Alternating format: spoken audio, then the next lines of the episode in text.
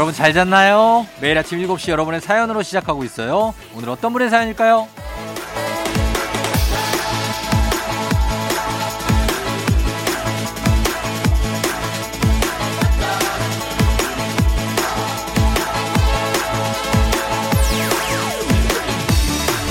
0104님, 김밥 먹으려고 샀는데 참기름 냄새가 대박. 지금 제 배에서 냄새 맡고 난리 났어요. 꼬르륵 요동치면서 빨리 입에 김밥 넣으라네요.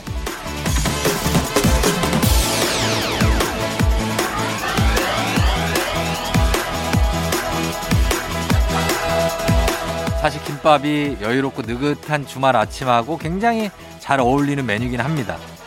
사실 이 음식이라는 게 맛으로 먹는 거기도 하지만 또 추억으로 먹기도 하잖아요.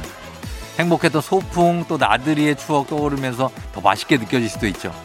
그럼 오늘은 김밥의 추억과 함께 행복한 주말 기대해봐도 좋겠죠?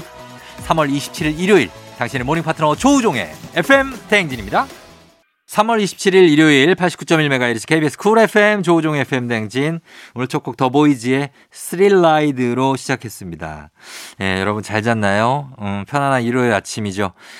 아, 오늘 오프닝 추석 체크의 주인공이 0104님인데 김밥은 사실 또 만두하고도 굉장히 잘 어울리죠. 그리고 아, 떡볶이하고도 잘 어울리고 김밥은 뭐랑 먹어도 라면하고 먹어도 김밥이랑 같이 먹으면 맛있잖아요. 그쵸? 예, 비빔국수랑 먹어도 김밥 아 난리 난다 진짜. 예, 김밥은 최고네요. 예, 저희가 주식회사 홍진경에서 더 만두 보내드릴 테니까 다음에 김밥 드실 때 만두도 드시고 또 딴 것도 더 드시기 바랍니다. 예, 어, 일요일에 김밥도 괜찮죠? 일요일에 좀 김밥 말아가지고 점심 때쯤에 같이 이렇게 먹는 거. 뭐 대충 이게 말아도 맛있잖아요. 그렇지 않습니까? 너무 재료 많이 넣지 않아도. 그런 김밥이 굉장히 먹고 싶은 그런 일요일 아침입니다. 자, 저희는 음악 듣고 와서 여러분들 사연도 좀 볼게요. 딘의 21, 그리고 21의 Pretty Boy. 21의 Pretty Boy 그리고 딘의 21 두 곡 듣고 왔습니다. 아, 어, 여러분 사연 좀 볼게요. 사연이 5928님인데 주꾸미가 제철이라 어제 저녁에 주꾸미 볶음을 해 먹었는데요. 한참 먹다가 중3 아들이 엄마 주꾸미가 낙지 새끼 맞지? 낙지 새끼? 아내는 깔깔대며 웃는데 전 웃을 수 없었습니다. 왜냐하면 전 대학생 때까지 그렇게 알고 있었거든요. 이런 것까지 담다니 참 유전자의 힘이란. 아, 주꾸미가 낙지의 새끼. 어, 이거 헷갈리네, 갑자기 또. 주꾸미 뭐지? 얘 단품인가? 뭐라 그래야 돼? 단품, 단독 생존인가? 주꾸미가 엄마도 있고 애, 애도 있고 그런 거죠? 그렇겠죠. 예, 주꾸미는 사실 세발낙지 쪽에 들어가죠. 어, 좀 가, 세발낙지가 낙 발이 세 개라서 그런 게 아니라 발이 가늘 세 자. 어, 그래서 세발 낙지. 어, 약간 그런 라인 같은데 모르겠어요. 요 요쪽 약간 반개 라인 같기도 하고 그런 느낌입니다. 예, 그래요. 아, 5928님 사연이었고요. 2231님. 이번 주에 자동차 압유리 교체 70, 치과 치료 지금 45, 폰 액정 수리가 30, 이렇게 큰 돈이 왕창 나가서 멘탈이 회복이 안 돼요. 일요일 저녁에 맛있는 음식 시켜 먹는 게 유일한 낙인데 이번 주는 패스해야겠습니다. 유유유. 아, 115에 30. 145가 나갔네, 한 주에. 아, 출혈 엄청 크다. 어? 압유리 교체 70이 컸다 이게. 어, 컸고 치과 치료는 45니까 뭐 이렇게 하면 되는데 폰 액정을 또 액정 수리 30이 크다. 아, 뭐, 뭐 이렇게 크게 나, 뭐 이렇게 액정 유리들이 이렇게 깨졌어요. 아, 진짜 이거 뭐 어떻게 할 수도 없고 안 고칠 수도 없고 진짜. 이번 주 패스한다고? 아, 이런 주일수록 먹어. 먹고 다음 주부터 아주 그냥 보릿고개로 가면 돼요. 2231님. 아니면 저희가 먹는 거 맛있는 음식으로 음식 종류로 선물 보내드릴게요. 2231님 화이팅! 음악 한 곡 더 듣고 오도록 하겠습니다. 유나, 혜성. FM 대행진에서 드리는 선물입니다. 스무살 피부 울파인에서 개인용 고주파 마사지기. 수분 코팅 촉촉헤어 유닉스에서 에어샷 U. 온가족이 즐거운 웅진 플레이 도시에서 워터파크 and 온천 스파 이용권. 당신의 일상을 새롭게. 신일전자에서 UV 열풍 침구 청소기. 기능성 보관용기 데비마이어에서 그린백과 그린박스. inner beauty 브랜드 올린 아이비에서 아기 피부 어린 콜라겐. 아름다운 식탁 창조 주비푸드에서 자연에서 갈아 만든 생와사비.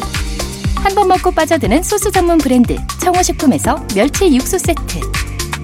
무너진 피부 장벽 강화엔 엔서 나인틴에서 시카 판테놀 크림 세트 오브맘에서 프리미엄 유산균 신터액트.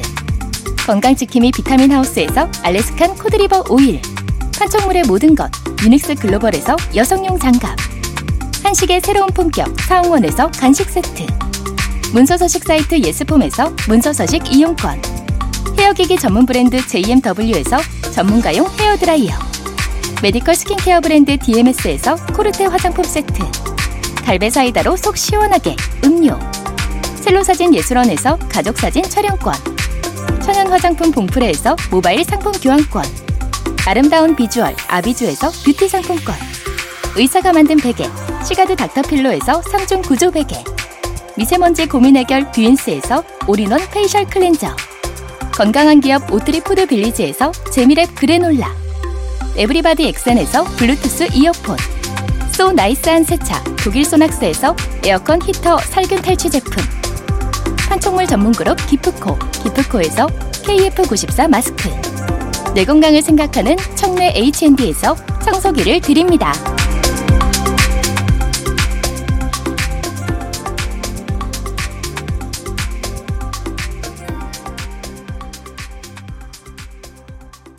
FM 댕진 1부 함께하고 있습니다. 저희 1부 끝곡으로 이거 프라우스 OST 잖아요. 그죠? 예, 별의 I think I 듣고 잠시 후에 저희는 북스타그램으로 다시 돌아올게요.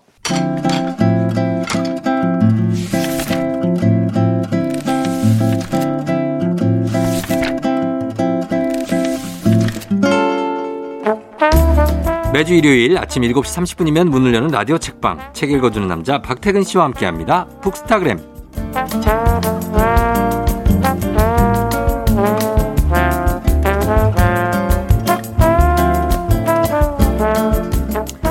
일주일 동안 쌓인 긴장을 좀 내려놓고 이분이 들려주는 책 이야기를 한번 들어보죠. 박태근 본부장님 어서 오세요. 안녕하세요. 박태근입니다. 네, 반갑습니다. 오늘도 뭐 책 얘기 오늘 오늘 책도 선물이 준비가 돼 있어요. 오늘 소개드리는 책들 의견이나 사연 보내주시면 여러분 다섯 분 추첨해서 오늘의 책 보내드리도록 하겠습니다. 문자 샵 #8910 짧은 건 50원, 긴 건 100원, 공은 무료입니다. 자 오늘 책은 야 이거 여행에 목마른 분들한테는 굉장히 어떤 샘물과도 같은 음. 그런 책이네요. 아마 이제 예, 코로나가 지나면 음, 어디를 가야겠다. 예, 이런 마음들을 다들 품고 계실 텐데요. 그렇죠. 그런 분들께 예, 예. 어, 어디 가고 싶으세요 물어보면 아마 제가 예상컨대 이쪽 지역 가고 싶어 하는 분들이 제일 많을 것 같아요. 음, 바로 동남아시아 얘기인데요. 동남아시아. 네, 오늘 가져온 책의 제목이 예, 도시로 보는 동남아시아사인데요. 어, 어, 뭐 정치학 또는 불교 미술 또 화교 이렇게 다양한 관점으로 동남아시아를 연구하는 예. 다섯 명의 학자가 함께 쓴 책이고요. 음, 어, 동남아시아 가운데 한 일곱 개 나라에서 고른 예. 13개 도시의 이야기를 담고 있습니다. 동남아시아라 뭐 너무나 뭐 아는 분들은 자주 가시잖아요 가까우니까 그쵸. 그래서 아 나 거기 알아 뭐 이렇게 할 수도 있는데 사실 뭐 아는 데라고 해봤자 우리가 뭐 태국 하면 뭐 방콕 파타야 음. 그리고 뭐 베트남 하노스 하노 하노 하노이 호치민 음. 뭐요 정도라서 지금 뭐 뭐 싱가포르 뭐 말레이시아 뭐 이런 쪽인데 잘 모르는 게 더 많은 것 같아요. 맞아요. 저도 네. 동남아시아를 잘 아는 편이 아니기도 하지만 네. 아, 그럼에도 아, 우리가 모르는 도시가 꽤 많구나 이런 많죠. 생각이 들었는데요. 네. 이 책에서 다루는 도시들 보면 뭐 음. 동양의 베니스라고 불리는 물라카라든지 음. 아시아의 진주 페낭 네. 이런 곳들이 말레이시아에 있는 도시들이고요. 생소하잖아요. 네, 또 네. 인도네시아에 있는 뭐 덴파사르. 덴파사르는 공항이 있는데 여기. 어 맞아요. 어. 아 기억하시는구나. 저 아예 신혼여행을 저는 발리로. 인도네시아 발리 가가지고 네. 덴파사르 공항에 도착했어요. 아, 보통 발리를 다녀오신 분들도 네. 이 지명은 어. 잘 기억 못 하시더라고요. 아 그래요? 그러니까 지나가는 데니까. 아 뭐또 기억나요. 치앙마이 많이 아시잖아요. 치앙마이 태국. 네, 근데 그 옆에 치앙라이가 있습니다. 아, 그게 달라요? 다른 지역이라고 하더라고요. 아, 그렇구나. 이렇듯이 잘 알려진 도시의 경우에는 좀 네. 깊이 그 역사의 흐름을 설명해주고 있고요. 음. 또덜 알려진 도시의 경우에는 그 도시의 역사가 그 음. 나라의 문화를 이해하는데 왜 중요한지 음. 이런 것들을 짚어주고 있는 책입니다. 예, 그렇죠. 그래서 우리가 어, 동남아시아를 가는 게 보통 동남아시아를 체험하러 가는 거기라기보다 거기 있는 리조트, 음, 뭐 수영장, 어, 그런 바닷가 뭐 이런 거 때문에 가기 때문에 정말 예를 들어서 우리나라의 외국인들이 와서 동해시에 있다가 음. 다시 본국으로 돌아간다고 생각하면 그 우리나라 본 거 아니잖아요. 그 도시 어디 동해시밖에 모르고 간다. 이건 좀 그러니까 그런 느낌이라서 우리가 좀 도시를 중심으로 여기 책에서 어, 잡은 것도 그런 이유가 있지 않을까 싶기도 하고요. 네, 맞아요. 그러니까 동남아시아가 좀 도시의 특색이 있는데 네. 일단 그 각 나라의 거점이 되는 도시가 음. 그 나라의 명운을 좌우해 왔습니다. 음. 그래서 어, 대표적인 도시들이 대부분 네. 역사가 오래된 도시고 어. 그 도시들이 지금도 관광 명소이고 아. 또 교통의 요충지이기도 한 거예요. 음. 그러니까 교통의 요충지인 이유는 네. 이런 도시들이 그 식민지 시기에 네. 그러니까 서구 열강들이 막 지배했을 어, 때 네. 개발된 곳이 많거든요. 그렇지. 근데 그런 나라들이 개발을 하는 도시는 네. 본국하고 거리가 머니까 음. 이 무역 같은 거랑 교통이 좋아야 되잖아요. 그렇죠. 그러니까 그런 게 좋은 요충지에다 사실 있는. 만든기도 한 거예요. 네, 예. 지금도 그곳이 교통이 좋은 거죠. 음. 그리고 어, 이 동남아시아 같은 경우 왜 도시가 더 중요하냐면 네. 여전히 음. 그 도시와 농촌 사이의 격차가 크고 아. 또 수도와 수도 아닌 도시들 사이의 격차도 굉장히 큰 거예요. 그죠. 그러다 보니까 그 어떤 수도가 되는 도시와 그 나라가 음. 동일시되는 특징이 있습니다. 음. 예를 들면 그냥 방콕이 곧 태국이고 음. 자카르타가 곧 인도네시아고 음. 그러니까 이제 나라가 좀 더 이제 그 고도화되면 네. 사실 막 이게 분산되고 음. 서로 다른 특색이 생기고 하나만으로 그 나라를 전체 전체를 대표할 수 없는 한 미- 도시가 미국 같은 경우에 그렇죠. 그렇죠 그렇게 되는 거잖아요. 네. 근데 아직 이제 그 단계까지 가지 못했기 때문에 음. 혹은 역사적 특성이 여전히 그 대표적인 도시가 나라를 그대로 대표하기 때문에 그렇죠, 그렇죠. 이 도시로 봤을 때 그 나라를 이해하기가 어. 훨씬 더 어, 좋다라는 거죠. 쉽게 말해서 어르신들이 그런 분들 있잖아요. 어디 독일? 그 독일은 그 서울이 어디요? 이렇게 물어보죠. 음. 서울이 그냥 서울 이퀄 그냥 수도. 라는 생각으로 우리도 그렇게 맞아요. 했는데 우리가 뭐 서울하고 지방하고 뭐 비교하고 이런 것보다 더 훨씬 더 이 동남아시아 쪽은 서울 아 그러니까 수도하고 지역하고 음. 그 생활 수준 차이가 많이 크더라고요. 그렇죠. 그렇죠. 그리고 말씀처럼 우리가 대부분 어떤 특정한 지역 혹은 그 지역 안에서도 또 어떤 공간만 사실 다녀오는 경우가 많다 보니까 음, 음. 어, 그 나라가 어떤 분위기인지 몰라요, 잘. 어, 어떤 삶을 살아가고 있는지 음. 또 이런 걸 마주할 기회가 별로 없는 것도 그러니까. 사실이죠. 다들 그냥 거기 있는 호텔이 그 나라 분위기인 줄 알잖아요. 이게 근데 좀 다른 게 이제 네. 동남아는 워낙 이제 휴양지를 많이 가다 보니까 네. 그런 격차가 더 생기는 것 같아요. 그러니까. 예. 유럽 같은 나라를 가면 네. 일부러라도 음. 그 나라 사람들이 많이 다니는 어떤 음. 시장이나 거리나 가보게 되죠. 가보려고 많이 애를 쓰잖아요. 그렇죠. 근데 이제 휴양지를 가면 대체로 좀 아, 좀 세상과 분리된 곳에서 음. 편하게 쉬고 싶다라는 생각이 강하다 보니까 네. 이런 격차가 더 커지는 것 같기도 해요. 아, 하여튼 저희가 음악 한 곡 듣고 와서 동남아시아에 대한 경험은 우리 청취자분들도 워낙에 많기 때문에 서로 공유해 보도록 하겠습니다. 음악 한 곡 듣고 올게요. 자, 음악은 오렌지 캐러멜, Bangkok City. 오렌지 카라멜의 Bangkok City 듣고 왔습니다. 자, 오늘은 그야말로 정말 동남아시아의 끝판왕인 책을 어, 가져오셨는데 도시로 보는 동남아시아사입니다. 어, 동남아시아가 사실 그런 휴양지 중심으로 알려져 있고 그 나라의 역사나 음. 영토, 인구 이런 거에 대해서는 잘 문화 이런 거잘 음. 안 알려 있어서 아주 쉽게 읽을 수 있는 책은 아니었어요. 네, 일단 그 지명과 인명의 부담이 있어요. 맞아요. 예. 특히 인명은 응. 우리가 동남아시아 사람들 이름을 어. 전체 이름을 알고 있는 경우가 극히 드뭅니다. 아, 그럼요. 몇몇 정치인들 빼고는 발음도 생소하고 네, 아는 경우가 없어요. 뭐 네. 예를 들면 축구도 네. 우리랑 아- 예선 많이 하잖아요. 많이 하죠. 그러면 우리가 일본 선수는 이름을 대충 아는데 어. 동남아시아 선수들 이름을 잘 몰라.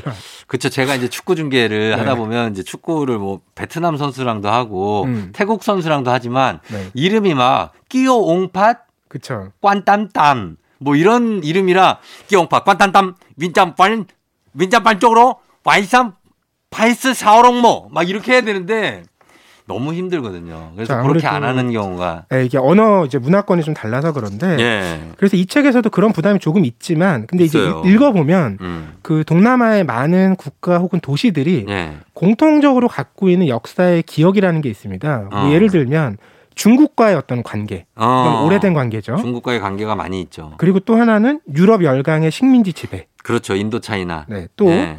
그 이후에 독립 또 민주화 이런 과정을 겪어온 것들. 음. 근데 이게 동남아 전체가 계속 반복돼서 겪다 보니까 우리가 예. 도시 하나하나 읽다 보면 음. 이게 반복되면서 그 그림이 그려져요. 음. 그리고 이 역사적인 경험이 예. 사실 그 조금 상황은 다르지만 우리도 음. 비슷하게 겪어온 부분들이 있는 있죠. 거잖아요. 예. 그래서 그런 공감대가 있고요. 음. 또 저자분들이 여러 명 있었지만 네. 앞에 얘기가 뒤에 조금씩 나오는 방식으로 서술을 하고 있어서 어. 처음에 한두 꼭지만 읽어 나가시면 네. 되게 뒤에는 훨씬 연결지어서 음. 흥미가 배가 됩니다. 음, 그럴 수가 있다. 그 여기에 보면은 일단 소개된 나라 아, 도시들이 방콕이나 싱가포르처럼 우리가 좀 익숙한 음. 곳도 있지만 어, 많이 얘기되지 않는 곳들도 있어요. 아까 그 생소했던 그 도시들. 네, 저의 저한테 제일 인상적이었던 도시는 네. 페낭인데요. 페낭. 페낭. 네, 네. 여기가 네. 1990년대 후반에 한국 사람들 신혼여행지로 꽤 인기가 있었대요. 페낭은 좀 알려져 있죠, 그래도. 어, 저는 몰랐어요. 아, 그래요. 네. 여기가 이제 유럽인들한테는 아시아의 진주, 음. 또 인도양의 에메랄드 이렇게 불린다고 음. 하는데 네.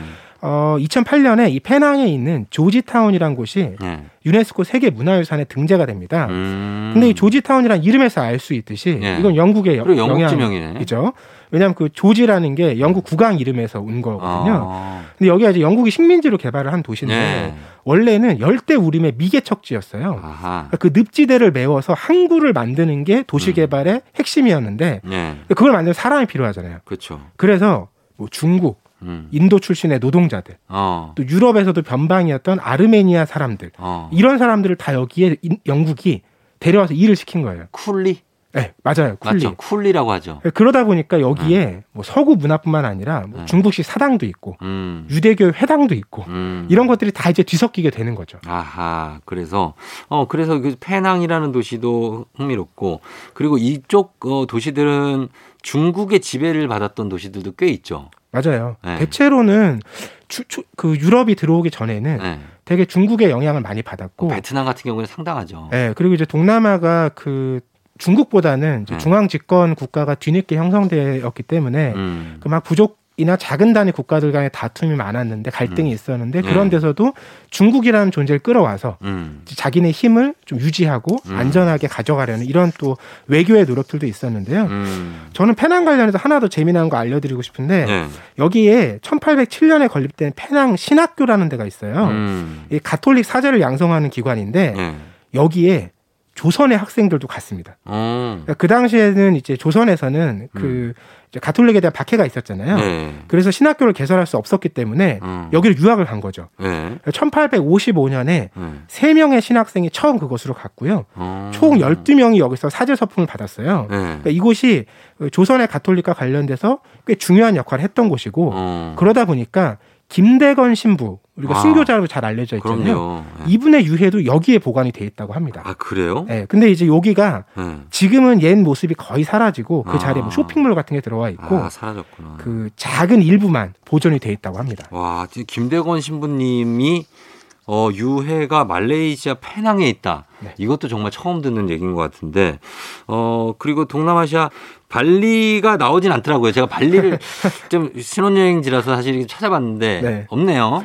발리는 없고 음, 네. 덴파사르 덴파사 공항이 있는데. 요게 이제 한 꼭지로 나와요. 아, 근데 이 네. 책에서 덴파사르에 주목한 이유가 있습니다. 왜요? 그러니까 발리에 갈 때 다들 덴파사르라는 국제공항을 통해서 도착을 하는데 네. 이 인도네시아라는 나라 자체가 음. 34개의 주로 이루어져 있고요. 음. 그 중에 하나가 발리주입니다. 아. 그리고 발리주는 다시 8개의 군과 1개의 시로 구성이 되어 있는데 음. 그 시가 바로 이 발리주의 중심인 덴파사르인 거예요. 아하. 그러니까 발리 전체 인구의 4분의 1이 바로 이 덴파사르에 거주하는데 네. 그렇게 발리의 중심 도시이지만 관광객들한테는 오히려 미지의 도시인 겁니다. 음. 그래서 발리가 옛날부터 신들의 섬이라고 불려왔는데 그렇죠. 이 저자 얘기는 그 덴파사르는 네. 평범한 사람들이 사는 이제 도시다, 음. 섬이다, 음. 그런 공간이다. 그래서 그 발리 사람들의 음. 일반적인 삶, 음. 실제로 그 사람들이 어떻게 살아가는지 그렇죠. 이걸 마- 보고 싶으면 네. 오히려 덴파사르에 가는 게 좋지 않겠는가 이런 음, 제안을 하고 있습니다. 그러니까 발리에 있는 그런 어, 여러분들이 여행 오는 그런 리조트나 호텔에 이- 종사하시는 분들이 다 그쪽 덴파사르에 사실 가능성이 높겠네요. 그렇죠. 어 그래서 발리는 근데 이제 완전 관광 도시잖아요. 음. 그래서 거기에 많이 찾죠 관광지로서의 발리의 사람들이. 어, 요즘 최근 통계로는 최근에도 많죠. 네, 코로나 이전이지만 코로나 이전에. 연간 500만 명 와. 네, 그것도 세계적인 많아요. 관광지고요. 네. 이 발리에 대한 관심이 언제 시작됐냐면 네. 그러니까 유럽 사람들이 발리에 대한 관심을 가진 때가 음. 1차 세계 대전 이후거든요. 음. 그러니까 이제 그런 큰 전쟁 이후에 뭔가 우리 삶이 제대로 가고 있나? 음. 좀 다른 가능성은 없을까? 이런 걸 찾, 찾고 싶었던 거예요. 네. 그러니까 현대 운명에 대한 다른 가능성? 음. 정말 진짜를 찾아보자. 네. 약간 에덴 같은 곳을 찾아보자. 어. 그런 관점에서 발리가 1920년대부터 음. 관광지로 발견되고 또 개발이 되기 시작한 겁니다. 예. 그런데 이제 이 진짜라는 의미가 시대에 따라서 계속 바뀌잖아요. 그렇죠. 그러니까 예전에는 우리의 삶과 좀 전혀 다른 음. 막 자연이 막 펼쳐져 있고 네. 뭐 순수한 정글, 정글. 그러니까 이런 걸 만나는 게 진짜라고 생각을 했을 텐데 네. 요즘에는 여행하면 그런 거 많이 얘기하죠. 뭐 음. 공정 여행, 음. 뭐 대안 여행 음. 또는 dark tourism이라는 얘기도 음, 해요. 있죠. 그러니까 그런 어두운 역사 어두운 역사를 살펴보러 가는. 맞아요. 네. 우리나라로 따지면 뭐 제주 4.3을 그래 가본다든지 이런 예. 건데 예. 그런 맥락에서 보면 이제는 그런 어, 신의 섬이라고 불리는 발리뿐만 아니라 음. 발리 사람들의 진짜 삶을 마주할 수 있는 음. 덴파사르 같은 곳을 가보는 게 예. 하나의 대안이 되지 않을까 또 이런 짐작도 해볼 수 있을 것 같습니다. 음, 맞습니다. 이저 동남아시아는 사실 이런 비운의 역사들이 참 나라마다 있는 음. 곳이라 사실 가볼 수 있고 카, 캄보디아 같은 경우에 봐봐요. 그 크메르 루즈의 그렇죠. 그 역사들 그리고 베트남은 베트남 전쟁의 역사 맞습니다. 그리고 뭐 여러 가지 아픈 게 미얀마는 또 양곤 거기서 또 무슨 테러도 많았고 전쟁도 있었으니까 음, 그런 걸 중심으로 관심 있으신 분들은 여행 떠나보는 거 괜찮은 것 같고 또 태국은 태국은 유일하게 동남아시아에서 한 번도 외세의 지배를 받지 않았던 나라예요. 그렇죠. 계속 독립국 상태를 예, 유지했었죠. 그래서 그 국민들이 그거에 대한 자존심이 엄청나고 음, 그 국왕 지도자에 대한 그 존경심이 엄청난데 그걸 보면서 아 우리는 어, 저런 그 지도자에 대한 존경심 같은 걸 가질 수 있을까에 음. 대해서 제가 반문했던 적이 있거든요. 태국에 가서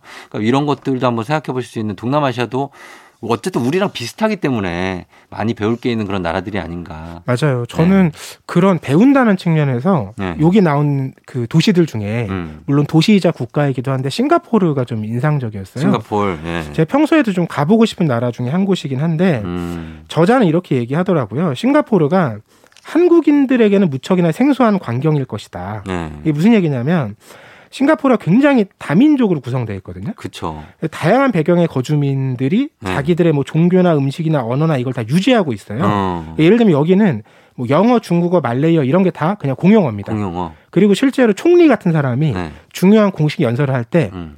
말을 다 써요. 다 써요. 네. 어. 그러니까 통역이 하는 게 아니라 본인이 하는 거예요. 어. 중요한 어떤 통치 행위의 하나인 거죠. 아하. 그만큼 그런 어떤 싱, 우리 하나가 싱가포르라는 우리의 언어도 다르고 문화도 네. 다르지만 네. 한 나라를 형성하고 있고 같이 살아가고 있다. 음. 이런 걸 이제 가- 계속 강조해야 되는 거예요. 네. 근데 그런 강조해야 되는 이유가 여러 가지가 있는데 어, 동남아 나라들 생각해 보시면 다 면적이 적, 적지 않습니다. 그렇죠. 넓죠. 되게 넓어요. 네. 근데 그 중에 싱가포르는 음. 정말 도시 국가예요. 제일 작죠. 도시 국가죠. 맞아요. 그그 안에서 어, 한편으로는 그 특색을 유지해야 되지만 음. 우리가 동남아시아의 일원이라는 걸 계속 또 대내외적으로 보여줘야 되는 거예요. 음. 근데 그런 걸 보여주려면 이제 주변 문화와의 연계 네. 이런 걸 또 드러내야 되잖아요. 음. 그러니까 이제 또 말레이어 같은 걸 공용어로 쓰는 거죠. 아, 쓰고. 그러니까 여러 그런 주변에 자기보다 강하고 힘 있는 나라들 사이에서 네. 자기 정체성을 유지하고 만들어 가면서도 음. 또 그것을 이렇게 자기만 갖고 있는 게 아니라 음. 이렇게 같이 좀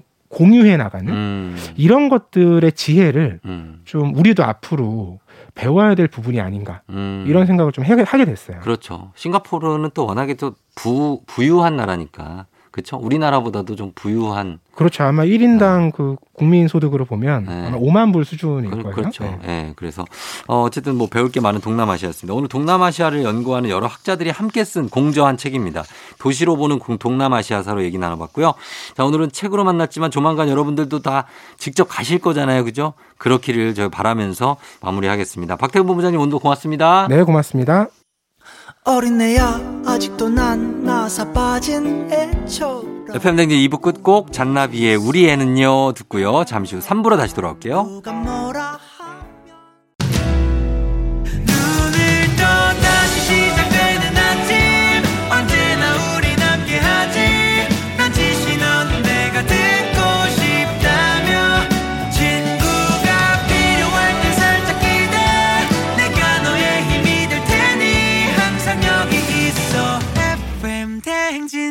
조우종의 FM 대행진.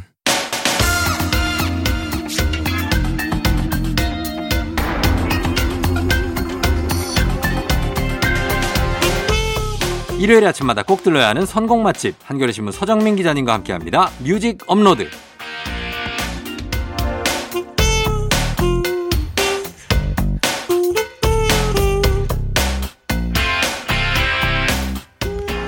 음식 사진 참 맛깔나게 잘 찍는 서정민 기자님 어서 오세요. 네, 안녕하세요. 예, 네. 그 인별그램에 음식 사진 많이 올리시는데 아, 예. 그잘 찍는다. 아, 그래요?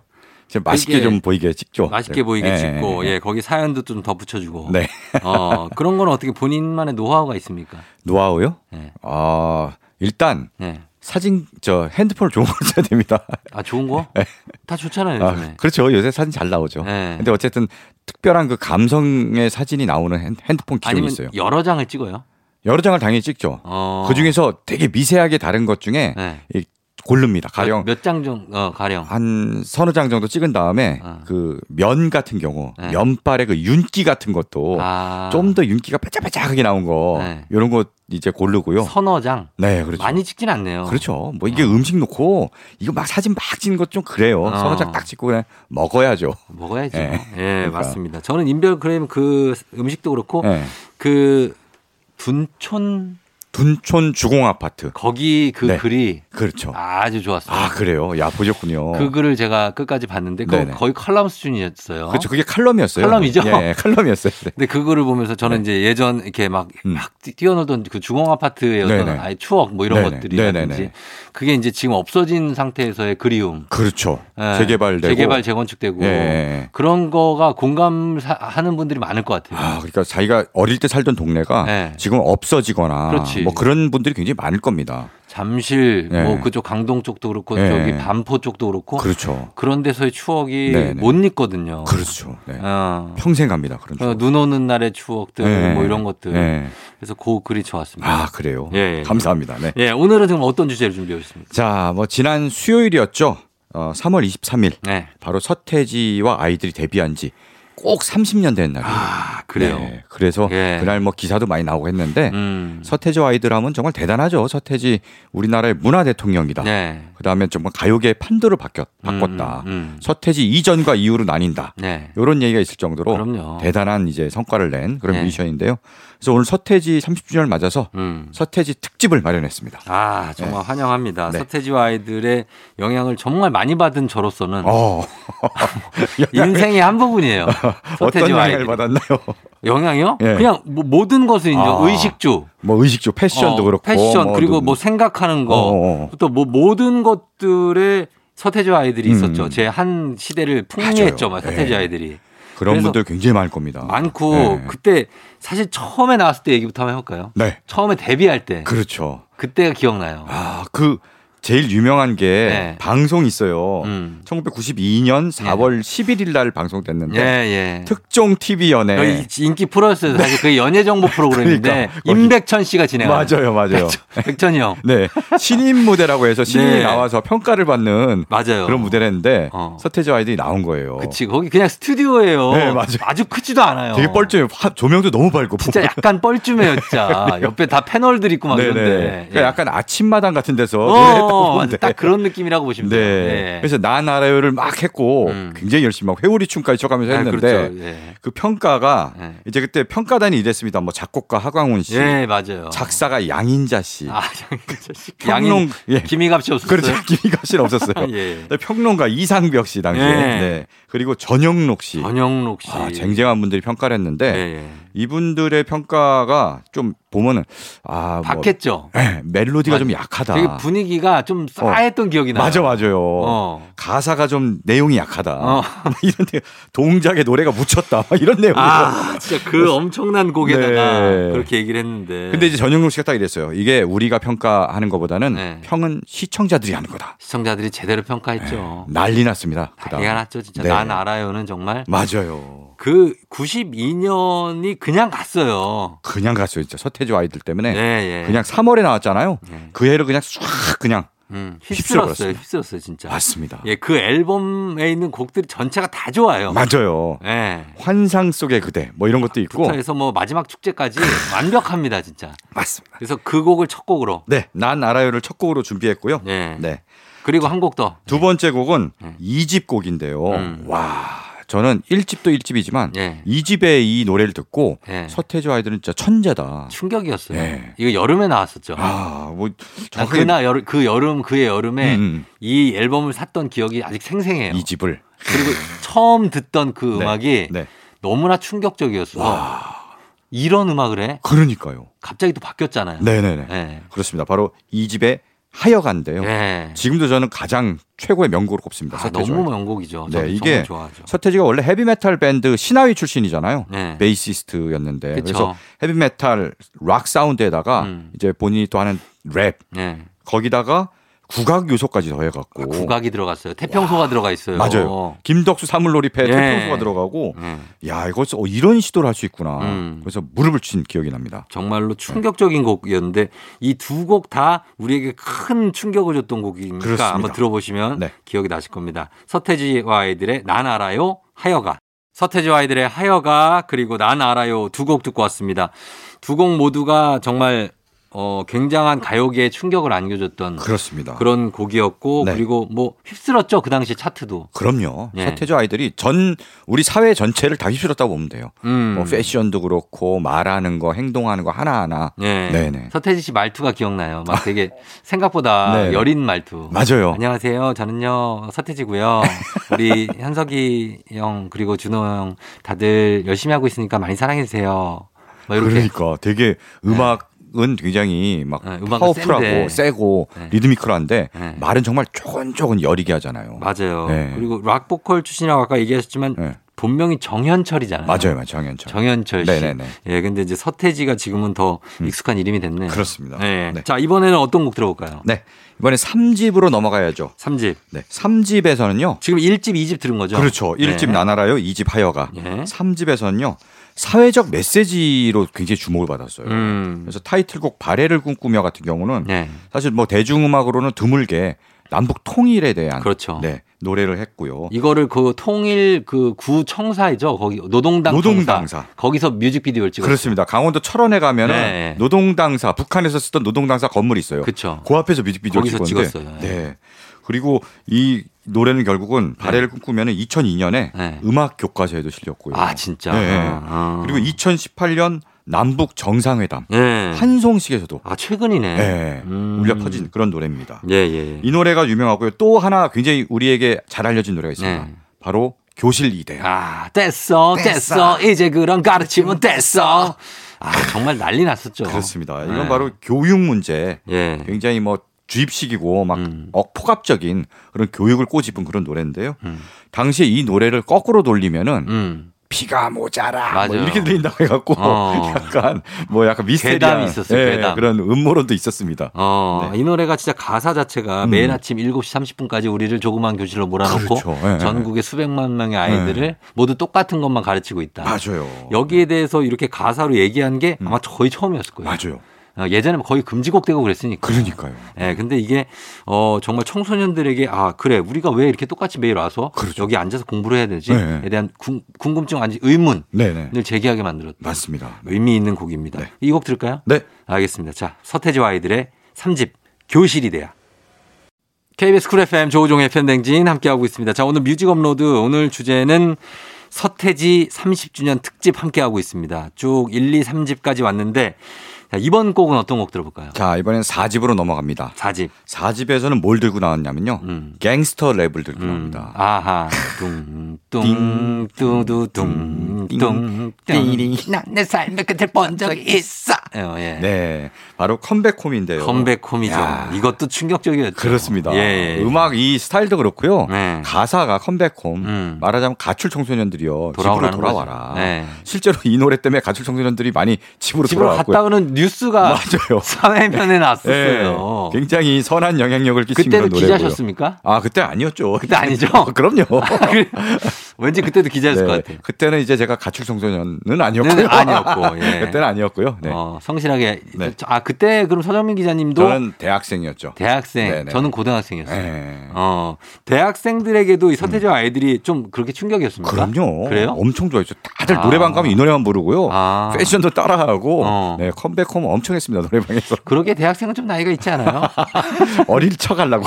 아, 그래요? 네. 어, 우리 고등학생이었고. 네. 너무 인생의 한 부분인데. 어. 그리고 컴백홈은, 어, 요것도 사회적인 메시지를 담은 그렇죠. 노래고. 맞습니다. 그리고 나중에 그 후에 아이돌들에게도 영향을 그렇죠. 많이 미친. 그러니까 H.O.T의 뭐 전사의 후회라든지 어. 요즘 뭐 BTS도 사회적인 메시지 담은 노래들 많이 하잖아요. 그렇죠, 그렇죠. 이제 요즘 아이돌 그룹도 음. 사회적인 메시지를 담은 노래를 하는 하고 있는데 네. 이런 흐름이 바로 서태지와 아이들에서 시작됐다고 할 수 있습니다. 맞습니다. 그 전까지 사랑 이별 담은 노래 일색에서 그렇죠. 예, 획기적인 전환을 가져온 네네. 그런 곡 들어보도록 하겠습니다.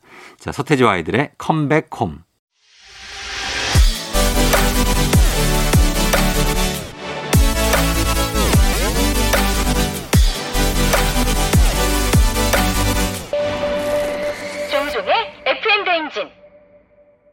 KBS 쿨 FM 조우종의 FM 대행진 4부로 돌아왔습니다. 자, 오늘 뮤직 업로드는 오늘 주제 서태지와 아이들, 서태지 30주년 특집으로 함께하고 있어요.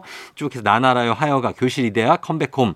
정말 대표적인 서태지와 아이들의 히트송들을 좀 들어봤는데 네. 이번 곡은 어떤 곡일까요? 네.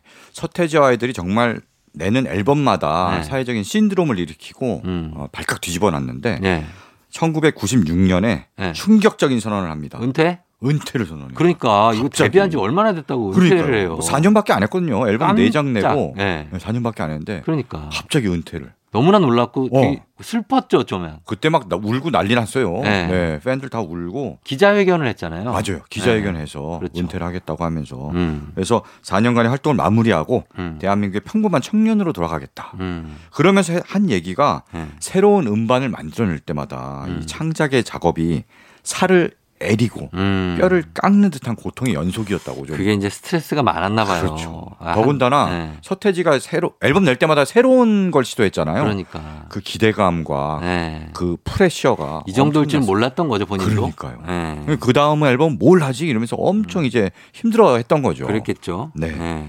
그래서 결국 은퇴를 선언했고요. 은퇴했죠, 실제로. 네, 실제로 은퇴해서 네. 사라졌습니다. 해체됐고요, 서태지 음. 아이들은. 네. 근데 그 뒤에 어, 2년 뒤에 네. 서태지가 갑자기 나타났습니다. 음. 바로 5집 앨범. 네. 솔로 앨범이자 서태지 아이들에서 연장선상으로 이어지는 네. 5집 앨범. 음. 그래서 앨범을 들고 나왔는데요. 네. 요 앨범은 그 기존의 음악과는 또 다르게 다르게. 얼터너티브 락. 락이었죠. 네. 네. 본인의 음악의 뿌리인 락으로 돌아가서 음. 얼터너티브 락을 했는데요. 네. 그래서 히트한 곡이 테이크 5입니다. 테이크 5. 네. 그렇죠. 다 테이크 시리즈를 막 많이 만들었어요. 그 앨범에 테이크 뭐 어쩌고저쩌고 네. 많아요. 그렇죠. 네, 그 중에 한 곡입니다. 예, 이 곡도 굉장히 처음에는 약간 네. 사람들이 듣고서 네. 어 뭐지? 좀 어. 적응 못 했어요. 그렇죠. 어, 뭐 예전에 그 리듬도 강렬하고 음. 랩도 나오고 네. 막 이런 음악을 기대했는데 뭔가 락이고 양념이 좀 빠진 듯한. 어, 막 멜로디가 막 강렬하지도 않은데 예. 듣다 보면은 빠져들잖아요. 어, 듣다. 보면은 네. 예, 아 이걸 되게 정성 들여 만들었구나 음. 하는 느낌이 들죠. 그렇습니다. 예, 그래서 테이크 5를 준비하고요. 네. 예. 그 다음 곡은요. 네. 이 솔로 때 음반을 계속 냅니다. 음. 근데 솔로 때는 확실하게 자신의 음악적 뿌리인 락에 천착을 해서 음. 락 안에서 뭐 얼터너티브 락도 했다가 또 다른 것도 시도했다가 네. 계속 이렇게 시도를 합니다. 음. 그래서 6집에서는요. 굉장히 강렬한 음. 뭐 Take 5보다 더 강렬합니다.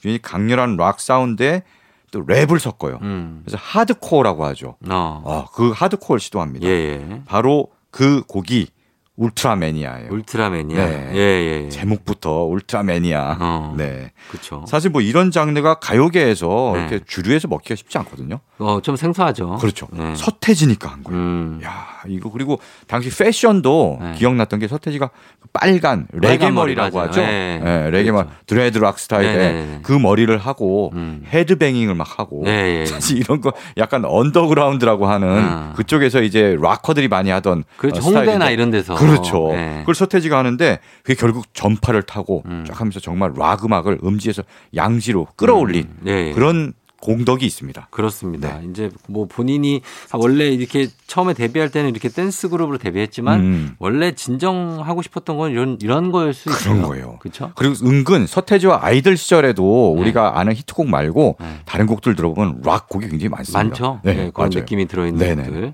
자, 그러면 이 곡 두 곡 들어보도록 하겠습니다. 서태지와 아이들의 테이크 5, 서태지의 울트라매니아. 서태지의 울트라매니아 그리고 Take 5 두 곡 듣고 왔습니다.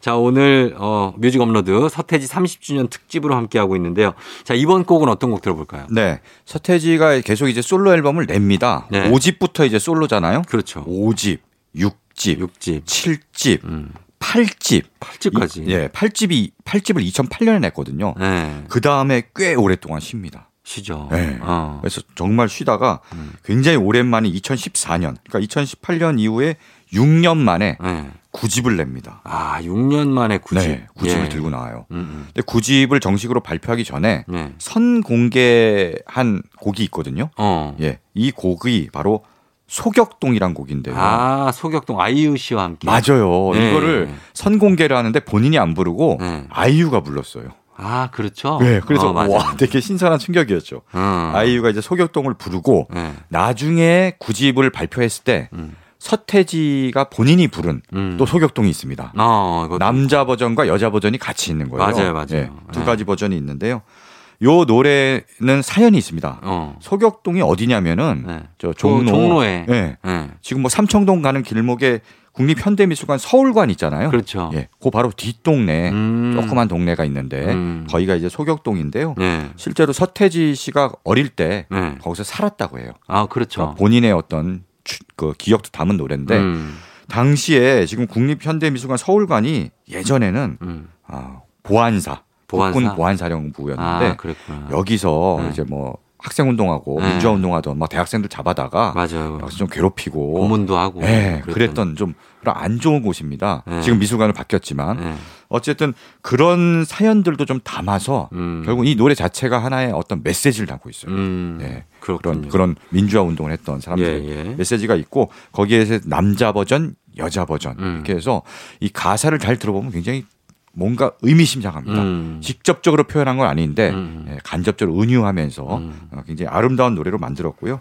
그래서 이 노래를 음. 한번 준비했는데요. 네. 어, 서태지 버전보다는 아이유 버전을 한번 음. 들어보시죠. 알겠습니다. 네. 자, 그러면 아이유 버전의 소격동 듣고 올게요. KBS 쿨 FM 조우종의 FM 대행진 뮤직 업로드. 자, 오늘 주제 서태지 30주년 특집입니다. 어, 이제 마지막 곡을 한 곡 들어볼 텐데 네. 서태지와 아이들은 지금 뭐 사실 이제 3등분 돼서 네네네. 서태지 씨는 또 서태지 씨대로 두문불출 그렇죠. 하고 있고 서태지 씨가 뭐 하고 있나요, 지금? 지금 그냥 집에 있어요.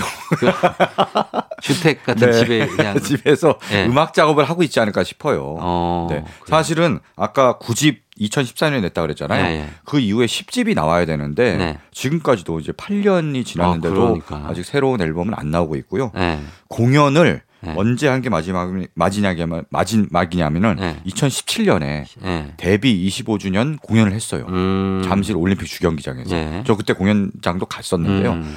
그때 이후에 어 뭔가 공연을 해야 되는데 그 다음엔 강간무소식이죠. 음. 그래서 데- 올해가 데뷔 30주년이니까 네. 뭐 공연 내지는 아니면 뭐 10집 앨범이라든지 뭔가 하지 않을까 음. 기대는 하고 있는데 네. 아직까지 별 얘기는 없습니다. 어, 그래요. 가장 서태지 씨가 최근에 뭔가 공개적인 발언을 한게 음. 작년 크리스마스 이브예요. 네. SNS에다가 네.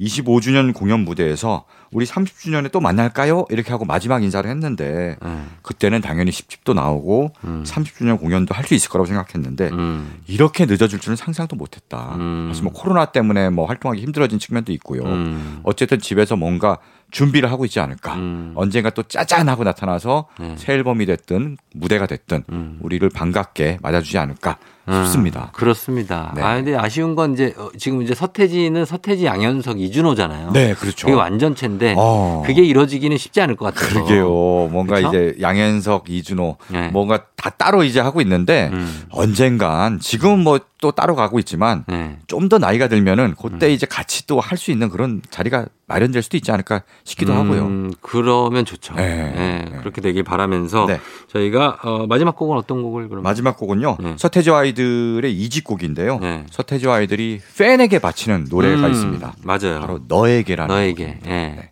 요 노래를 준비했습니다. 알겠습니다. 자, 이 곡은 리메이크도 많이 했죠. 뭐 성시경 씨도 하고. 그렇죠. 예, 예. 네. 이 곡을 끝곡으로 전해드리면서 인사드리겠습니다. 서정민 기자님 오늘 고맙습니다. 네, 고맙습니다. 예. 자, 서태지의 너에게 들려드리면서 저도 인사드리도록 하겠습니다. 자, 여러분 오늘도 골든벨 울리는 하루 되시길 바랄게요.